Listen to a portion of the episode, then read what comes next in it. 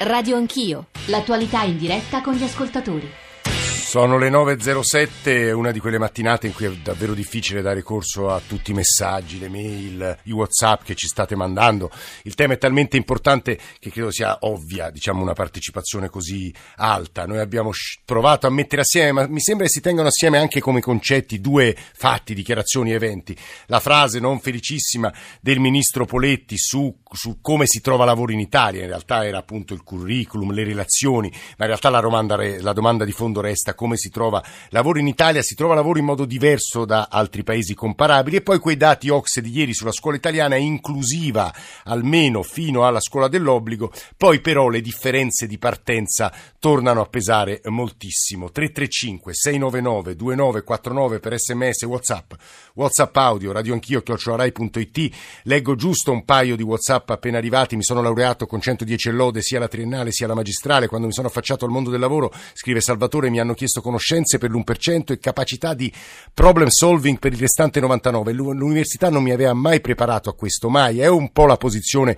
che ci eh, diceva Luigi Berlinguer nella, all'inizio della trasmissione. C'era poi una, insomma, moltissimi altri messaggi, ora non li recupero perché sono, sono troppi. E partirei però dalla viva voce di Francesca, Gianluigi e Alberto. Da WhatsApp audio ci stanno ascoltando Andrea Gavosto, che è il direttore della Fondazione Agnelli, che di scuola, rapporto fra scuola e lavoro, lavoro, esiti scolastici, si occupa insomma a tempo pieno con delle ricerche molto importanti. E Divano Dionigi che è stato il rettore dell'Università di Bologna, adesso presiede Alma Laura e quindi ci può anche dire eh, ora la, la, la, pongo in una maniera veramente quasi triviale, ma insomma che cosa serve a studiare e la laurea in Italia, anche dal punto di vista lavorativo professionale. Tra poco saremo da loro, credo sia più arricchente sentire le voci della nostra comunità di ascoltatori e poi eh, le loro riflessioni. Partirei dai WhatsApp audio però. Tutta la classe politica farebbe bene a finirla di prendere in giro i giovani italiani, perché ormai anche i giovani hanno capito che i primi a trovare lavoro dopo gli studi sono i figli dei politici, i figli dei dirigenti della macchina burocratica amministrativa locale, nazionale, quelli che trovano lavoro sono solamente loro, tutti gli altri sono in seconda, forse in terza fila. Perché scandalizzarsi della verità che ha detto il ministro Poletti? Lui intende naturalmente partite di calcetto come relazioni politiche. Basti vedere nella pubblica amministrazione negli ultimi 20 anni gli assunti, ce ne sono casi a non finire. Sono un docente, mi chiamo Enrico Chiarini e mi sarebbe piaciuto intervenire per dirvi che l'alternanza scuola-lavoro, così come tantissimi altri progetti che sono stati introdotti, sono disorganici, inconcludenti, fanno perdere un sacco di tempo. Andava programmata meglio questa cosa, non messa, sì, eh, messa tutta insieme senza un'adeguata organizzazione e i ragazzi escono ancora più poveri. La scuola è oggi uguale identica a quella che ho frequentato io 40 anni fa, identica, non è cambiato nulla, ha tutti i lati negativi. Sbaglia Berlinguer, la scuola dovrebbe essere professionalizzante, ma soprattutto e soprattutto il problema dell'Italia è il merito. Fanno i professori universitari coloro che non meritano solo fanno i notai figli di notai e così via dicendo. In Germania non è così, ve lo dice chi ci ha studiato per tre anni e ci tornerà non per difendere i notai, ma credo che il tasso di riproduzione notaio-notaio sia tra i più bassi fra le categorie professionali italiane. Scrive Valeria Dabari, concordo con Berlinguer, partecipo attivamente come docente alla Alt Scuola Lavoro, il risultato non è disastroso, è inutile. I ragazzi invece di studiare si trascinano al pomeriggio già stanchi all'università, assistendo più o meno passivamente alla lezione universitaria. Noi docenti cerchiamo di rendere più accattivante possibile la lezione, ma non può essere considerato un lavoro se ti arrivano due classi di liceo e circa 60 ragazzi per per una lezione frontale. Allora, eh, so che Andrea Gavosto può stare con noi fino alle 9.20, però vorrei almeno sentire, prima di Gianluigi da Milano, due voci di nostri ascoltatori che ci chiamano dall'estero, Alberto da Londra e Francesca da Parigi, e li ringraziamo anche per l'ascolto che fanno della nostra trasmissione da lassù o laggiù. Alberto, buongiorno. Buongiorno, però io, non, eh, però io, non chiamo da Londra, è mio figlio che sta a Londra, ah, vabbè, sono a Roma. Stesso, eh. Comunque sinteticamente il discorso è questo, lui si è diplomato al, ehm, al, liceo scientifico con voti altissimi, poi ha detto vabbè fare l'università qua è praticamente inutile, hai finito il lavoro, quindi ha preferito continuare la sua passione dello studio della musica ma in un'università privata a Londra e malgrado tutti i sondaggi che ho fatto io in Italia per eh, accedere a un prestito ponte, perché l'università privata costa diverse migliaia di sterline, ho scoperto che qui in Italia fanno il prestito ponte o prestito d'onore che serve a pagare gli studi, che poi questo prestito verrà rimborsato una volta finiti. Non si fa sui paesi, sui paesi esteri, tantomeno su università private. Lui con eh, pochi giorni, devo dire pochissimi giorni, una settimana, ha contattato in qualche modo il governo britannico, le posso garantire che saranno passati 6, 7 giorni, 8 giorni eh. e arriva subito la disponibilità dei soldi per pagare l'università privata. Si è trasferito a Londra l'11 agosto è andato a fare una passeggiata con la sua ragazza più grande di, eh, lui di due anni. Eh. Si è affacciato a un eh, negozio importante di una catena eh. di negozi sport, di articoli sportivi ha chiesto lavoro, gliel'hanno subito dato, la stessa azienda ha detto ma la sua ragazza non ha interesse a lavorare. Dice beh veramente no, non lo cercava. Dice comunque c'è posto anche per lei, solo con la differenza che lei hanno dato 200 sterline di più al mese perché ha due anni più grandi. Mm. Allora dico, che confronto possiamo fare con l'Italia? Non si fermi Alberto, sentiamo anche Francesca Parigi, poi andiamo ad Andrea Gavosto, Ivano Dionigi e poi ci sono anche Gianluigi che seleziona CV, curriculum vitae per professione. Francesca, buongiorno a lei. Sì, buongiorno a tutti. Guardi, molto brevemente la mia esperienza, ehm, io, dunque io sono laureata eh, alla Sapienza con 110, dottorata in materie scientifiche, in particolare chimica. Eh, dopo il dottorato abbiamo iniziato a provare a mandare curriculum insieme ai miei colleghi. Praticamente i curriculum non vengono neanche letti nelle aziende private, soprattutto per eh, i dottorandi, perché ha un livello di istruzione più alto, Troppo quindi alto, anche la retribuzione sarebbe più alta. Solo un mio collega bravissimo è riuscito ad avere una posizione in un'azienda privata, eh, tra l'altro dopo averne mandati lui veramente decine e decine, e dunque quindi ho fatto un contratto di un anno e mezzo al CNR senza avere alcuna speranza di rimanere e quindi ho deciso di venire in Francia dove ho trovato eh, subito un lavoro in un'azienda privata di ricerca, eh, un'ottima posizione equiparata ai miei colleghi che sono lì a tempo indeterminato, mhm. anche questo è un altro problema dell'Italia, io qui ho gli stessi tutti oneri e onori diciamo, delle eh, persone a tempo indeterminato. E adesso dopo due anni qui ho deciso di ritornare in Italia perché comunque eh, per vari no, motivi beh, personali e perché eh. sì, voglio ritornare, mi piacerebbe ritornare in Italia, ho trovato, ho, ho rimandato curriculum alle aziende, non c'è assolutamente nulla da fare, non riesco nemmeno ad entrare in contatto, neanche ad essere valutata eh, da uh, queste aziende. E, e, quindi ho trovato solamente un contratto di 12 mesi eh, sempre al CNR, eh, tra l'altro con una paga che è la metà di quella che ho qui in Francia. E, e dunque veramente senza alcuna, poi me lo dicono chiaramente, eh, me l'hanno detto tutti, senza alcuna eh, speranza o diciamo di essere incardinata diciamo sì, di, di Guardi Francesca, grazie. A Gianluigi chiedo davvero un, due minuti di pazienza, Andrea Gavosto ci deve lasciare fra cinque minuti, eh, le sue riflessioni, i suoi dati aiutano molto noi, i colleghi della radio ne parla. È un po' desolante poi quando si ascoltano questi, questi interventi. Gavosto, buongiorno. Buongiorno, buongiorno a lei. Sì, è un po' desolante, eh, rimane però il punto fondamentale che in realtà studiare continua a essere la miglior garanzia per trovare lavoro. Sappiamo che eh, diciamo, ci sono 10 punti percentuali eh, di disoccupazione in più per chi non è laureato rispetto a chi non è laureato in Italia. Quindi diciamo, con tutti i problemi del mercato del lavoro di cui abbiamo appena discusso, rimane vero che studiare è il miglior investimento che un ragazzo o una ragazza possono fare eh, per garantire il loro futuro, garantire il lavoro, magari non in Italia, magari all'estero, magari diciamo con tempi lunghi come abbiamo sentito da Francesca, però eh, oggi studiare veramente rimane, cioè, n- non crediamo al fatto che studiare non serva per trovare lavoro, studiare serve per trovare lavoro. Mm, però poi c'è quel famoso tema, uso una parola inglese, ma insomma disallineamento, il mismatch. Perché Gavosto?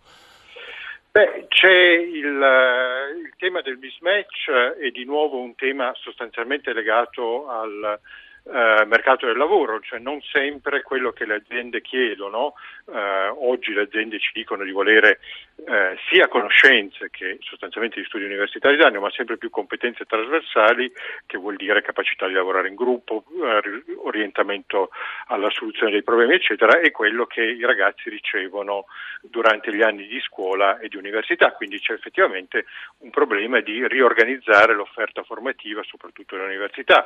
Un tema di cui si discute molto in Italia, secondo me varrebbe la pena continuare a discutere e provare, è quello del segmento dell'offerta così dire professionalizzante che a differenza di paesi come la Germania in Italia manca completamente. sempre lì arriviamo, Agosto, eh, sempre quello, sembra il nodo davvero. Eh. E in questo momento è proprio un pezzo dell'offerta universitaria che esiste in, moltissimi altri paesi, non tutti i paesi, ma in moltissimi altri paesi, ma che da noi eh, non, non, esiste, quindi bisogna, e questo ci porterebbe tra l'altro ad avere numeri di laureati, oggi l'Italia è molto in ritardo, come sappiamo, sul, rispetto alla popolazione dei 19 anni, in linea con gli standard europei.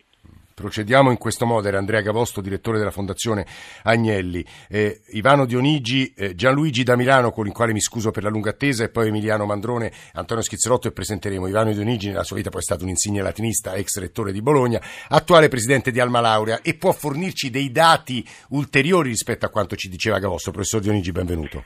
Sì, anzitutto confermo, buongiorno a lei gli ascoltatori, quanto diceva Gavosto adesso che laurearsi giova rispetto a un diplomato, un laureato ha eh, 17 punti in più in percentuale di occupazione, soprattutto i laureati magistrali. Parliamo sempre di dati incrementali e di questi ultimi due anni, sì. perché se andiamo al 2007, ecco allora il quadro, il quadro è meno allegro, perché strutturalmente abbiamo in questi sette anni orribili, 2007-2014, di recessione, ecco, abbiamo avuto un tracollo dell'occupazione. Qui siamo proprio eh, al paradosso Italia, siamo ultimi per laureati, dopo la Turchia 24% sì. rispetto alla media europea del 41% e addirittura non riusciamo a piazzare i nostri laureati e paradossalmente gli li, li adoperiamo per lavori inferiori, diceva prima la ragazza, che i dottorati scontrano più difficoltà perché costano eh sì. di più e anche le imprese, le industrie dovrebbero mettersi una mano sulla coscienza. Un primo punto credo che riguardi l'analisi, sull'analisi ormai impietosa credo che siamo un po' tutti, un po tutti d'accordo, c'è stata la recessione, non ci sono stati gli, gli investimenti, il blocco del turnover nel pubblico impieghi, il capitale giovanile Ecco, lei ha ricordato che io sono un latinista, gioverebbe ricordare che capitale deriva da caput, da testa, ecco, proprio. È proprio questo il, le teste dei giovani che il mancato riconoscimento del merito, sulla, credo che sulla diagnosi, di diagnosi ormai moriamo tutti. Il problema qui credo che sia un po' la terapia, un po'. e allora qui io vedo tre attori che devono essere chiamati, eh. chiamati. uno vi accennavo appena adesso, quello delle imprese, delle aziende, chiaramente favore, devono essere agevolati per sgravi fiscali. Però ad esempio nella sua Emilia le cose funzionano abbastanza bene. Sì, funzionano anche perché c'è un contesto istituzionale politico che è più affidabile ancora di altre Professor Dionigi, le chiedo solo una cortesia e torniamo da lei, tanto per fortuna sì. lei e Schizzerotto restate con noi qualche altro sì. minuto anche in terza parte. Lei diceva tre attori, il primo era l'impresa, eh, ovviamente elencheremo anche gli altri, però volevo sentire, lo stiamo facendo attendere da troppo tempo, Gianluigi da Milano che pone una questione sulla quale credo che possa rispondere anche Emiliano Mandrone che ha fatto studi specifici sul sistema di reclutamento, chiamiamolo così, sulla intermediazione e le, le, la rete di conoscenza. Eh, Gianluigi, buongiorno. Lei per buongiorno. lavoro valuta Buongiorno. curriculum vitae, giusto? Sì, valuto candidati,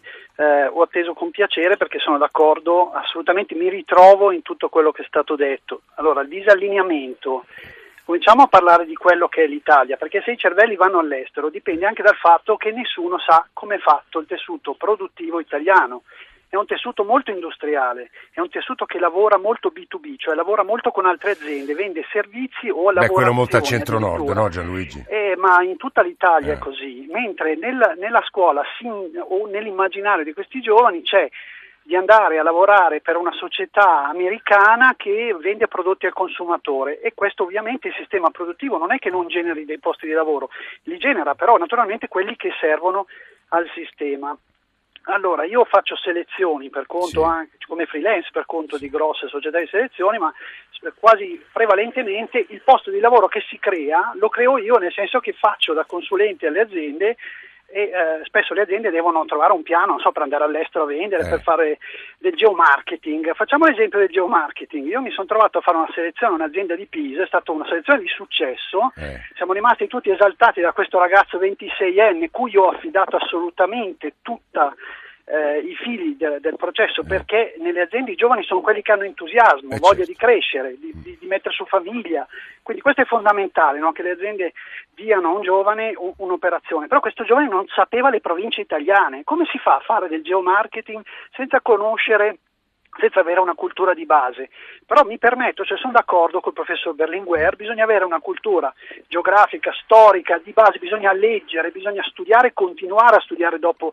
Eh, io sono eh, con quasi 50 anni, sono 50 anni che leggo libri, eh. non ho smesso all'università, no? perché bisogna aggiornarsi anche eh. non solo tecnologicamente. Però c'è un problema, noi abbiamo bisogno di quattro ragazzi che facciano sotto i 10 secondi per fare la staffetta e vincere le Olimpiadi. Non abbiamo bisogno di 40 ragazzi sopra i 10 secondi giorni. Questo è un problema serissimo perché noi continuiamo a sfornare laureati in lauree che non servono a niente. Le... Solo il titolo della laurea lo dice, insomma noi sorridiamo tutti, noi che, che lavoriamo nel settore eh. o chi ha un po' più di 40 anni ride quando sente un titolo di, di laurea perché è talmente lungo mm. che sembra quei minuti Gianluigi si fermi perché le sue valutazioni, anzi le sue informazioni sono state molto utili. Io a Emiliano Mandrone chiederei, allora Emiliano Mandrone eh, cura l'indagine Plus, è un ricercatore dell'Istituto Nazionale per l'Analisi delle Politiche Pubbliche pubbliche, l'ex ISFOL, che è l'Istituto per lo Sviluppo della, della Formazione Professionale dei Lavoratori, è quello che si è occupato, tra le tante cose, di una ricerca sui canali di intermediari, cioè l'intermediazione, quello che permette di trovare lavoro. Mandrone, so che è un tema complicatissimo, lei ci ha passato insomma, studi e tante ore della sua vita, però provi a riassumere alla luce delle cose che ha ascoltato quello che può essere utile per chi ci sta sentendo. Mandrone, buongiorno. Buongiorno a tutti. Eh, l'intermediazione eh, spesso viene un po' interpretata in termini eh, semplicistici, in realtà è quel meccanismo in cui la domanda e l'offerta si incontrano. Tanto per intenderci, tutti i discorsi che sono stati fatti in questa prima parte della trasmissione hanno come principale, ehm, secondo me, caveat il fatto che si parla di un mercato Avvertenza, parli semplice, Mandrone. Perdo- perdonatemi, eh, il mercato del lavoro di cui stiamo parlando in realtà è molto più piccolo nella realtà di quello che crediamo. Vi faccio questo esempio. Prima del 2003 il ehm, 48% delle opportunità di lavoro erano nascoste, cioè erano informali. Il 52 erano visibili, quindi erano concorsi, selezioni. Dopo il 2003 le nascoste sono passate al 63%. Ah.